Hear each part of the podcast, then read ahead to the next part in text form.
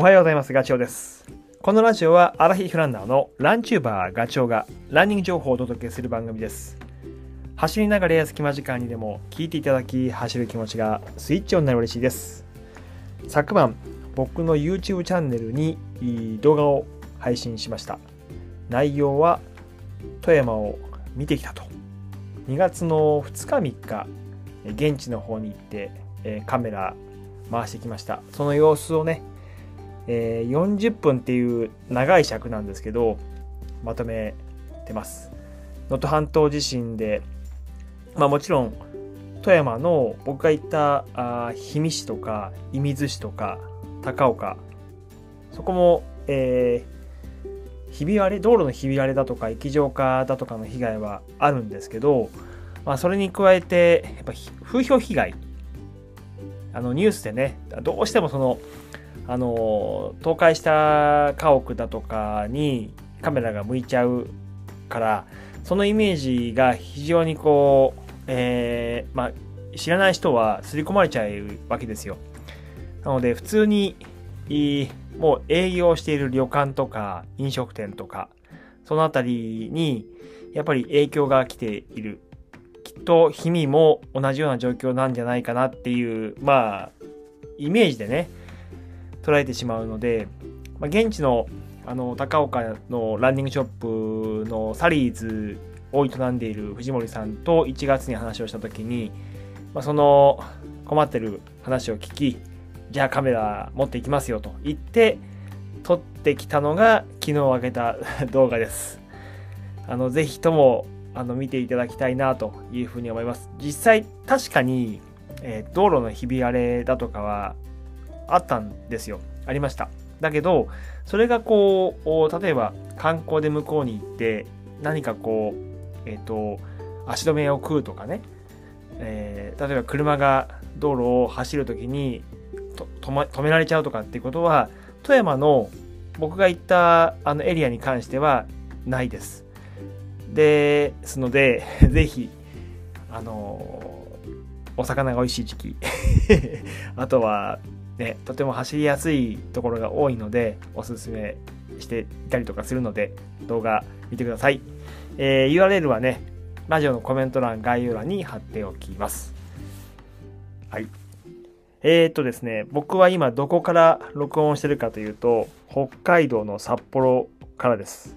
いつもと、あの、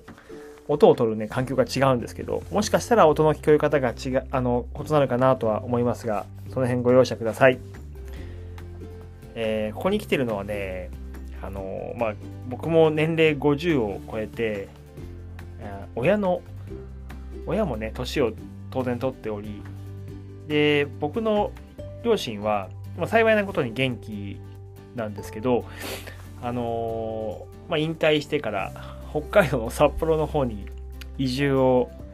してるんですよ。もう15、6年ぐらい経つのかな。なので、あの僕も、まあ、神奈川住んでますけどタイミング見て、えーと、こっちに来て、まあ、様子を見るようにしていますおそらく僕と同じぐらいの年齢の方はああそういうそれ分かる分かるっていうふうに思っていただく方も多いんじゃないのかなと思います はいそれね人間誰もが年取るから仕方ないんですけどまああのー、週末からこっちにいますがえー、やっぱりね、年取ると いろいろとこう、なんて言うんだろうな、えー、小言が多くなるというか、俺が若い頃、私が若い頃は、とかね、あとはテレビをずっと見てるので、ニュースの情報は、もうインプットされてるわけですよ。それに対してのコメント、どっちかというと、批判的なコメントが多いんですよね。批評家のような、まあ、それは、しょうがないんだろうなと思いつつふむふむとあの聞いていたりしてますがまあ元気で何よりですなのでまあ僕札幌に今いてせっかく来るんだったらっていうことで、まあ、雪まつりをね札幌でやってもう終わっちゃいましたけど、えっ、ー、と昨日で一昨日か日曜日で終わっちゃいましたけどそれをちょっと見たりだとかあとは雪山を 遊んだりだとかあとはタイミングとしてねあのー、札幌から車で1時間ぐらい行った千歳で、あの、スノーマラソンというものが開催されていたので、それにエントリーをして走ってきたりとか、まあ、ちょうどいいかなというふうに思ってます。で、ああとね、本当は、札幌のあのカフェショップ、トレランのグッズなんかも置いてあるトレイルハットさん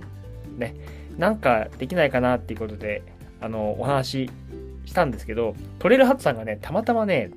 お引越し中なんですよね。あの、今までのお店から違う場所に移動されるということで、今準備をしてるから、あの、ちょっと難しいっていう話だったんで、またね、北海道来た時は、トレイルハットさんの方に、あの、伺って、まあ一緒に何かできればなということも企んでおります。えー、早くね、トレイルハットのサンドイッチが食べたいし、美味しいコーヒーもね、飲みたいです。ということで、えー、札幌に週末から入って、まあ、今日はそのラジオの報告になっちゃいますけど、あのー、トレイルハットさんを通じて、あの友達が できたんで、その、あのラントモとね、えー、札幌近郊のバンケー山かに行って、スノーシューを午前中にサクッと5キロぐらいやり、その後に、あの、札幌に住んでる方はよくご存知かもしれませんが、丸山球場の横にスケートリンクがあるんですよ。えー、なんと、1回130円という まあ、考えられないような、あの金額なんですけど、僕はもう18年ぶりに、娘がちっちゃい時だからね、あれ以来、あのスケート靴なんか履いたことなかったんですけど、足に入れて、あの、滑ってきました。まあ、いわゆるクロストレーニングです。まあ、スノーシューも雪上ランニングって言われてますけど、やっぱり足に鎖というか重りがついてる感覚で、えー、片足 600g 以上はあるスノーシューを履くから、足上げの筋トレになるんですよね。で、あと足場が不安定だから、下半身だけではなく上半身も使うということで、あの、非常にこう刺激が入りました。で、スケートに関してもね、やっぱりあの、バランスを取らなきゃいけないじゃないですか。重心の位置があのすごく大切で、少しでもずれるとすっ転ぶので、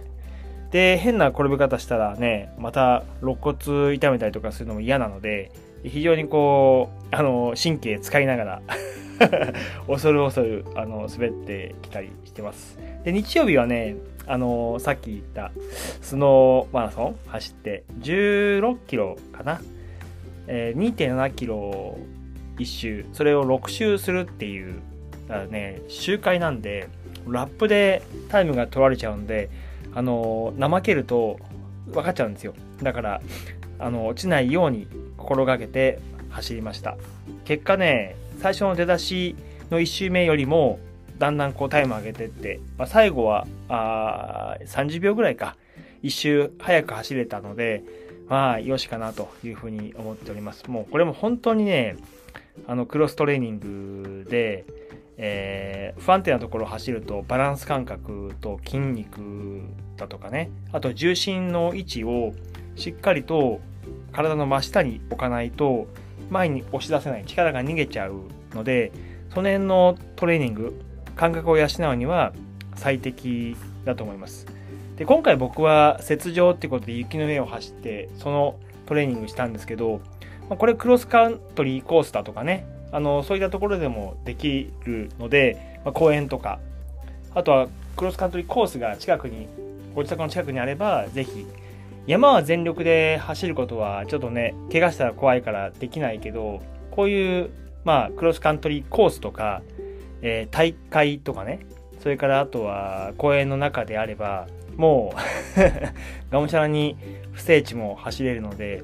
あの、トレーニングとしておすすめです。で、結果はね、順位を言っておきましょうか。何人ぐらい走ったのかな ?200 人ぐらいはいたのかな？その中で、えー、一応19番ということで、まあ、あの、比較的ランニングの速い若手が多い中では、なんとか踏ん張ったかなと。雪の上だったし。っていうことで、えー、今ラジオ撮ってる時はちょっと筋肉痛ですけど、これを大阪マラソンに向けてね、どんどんこう、調子を上げていきたいというふうに思ってます。それではまた明日お会いしましょう。ガチョウでした。バイバイ。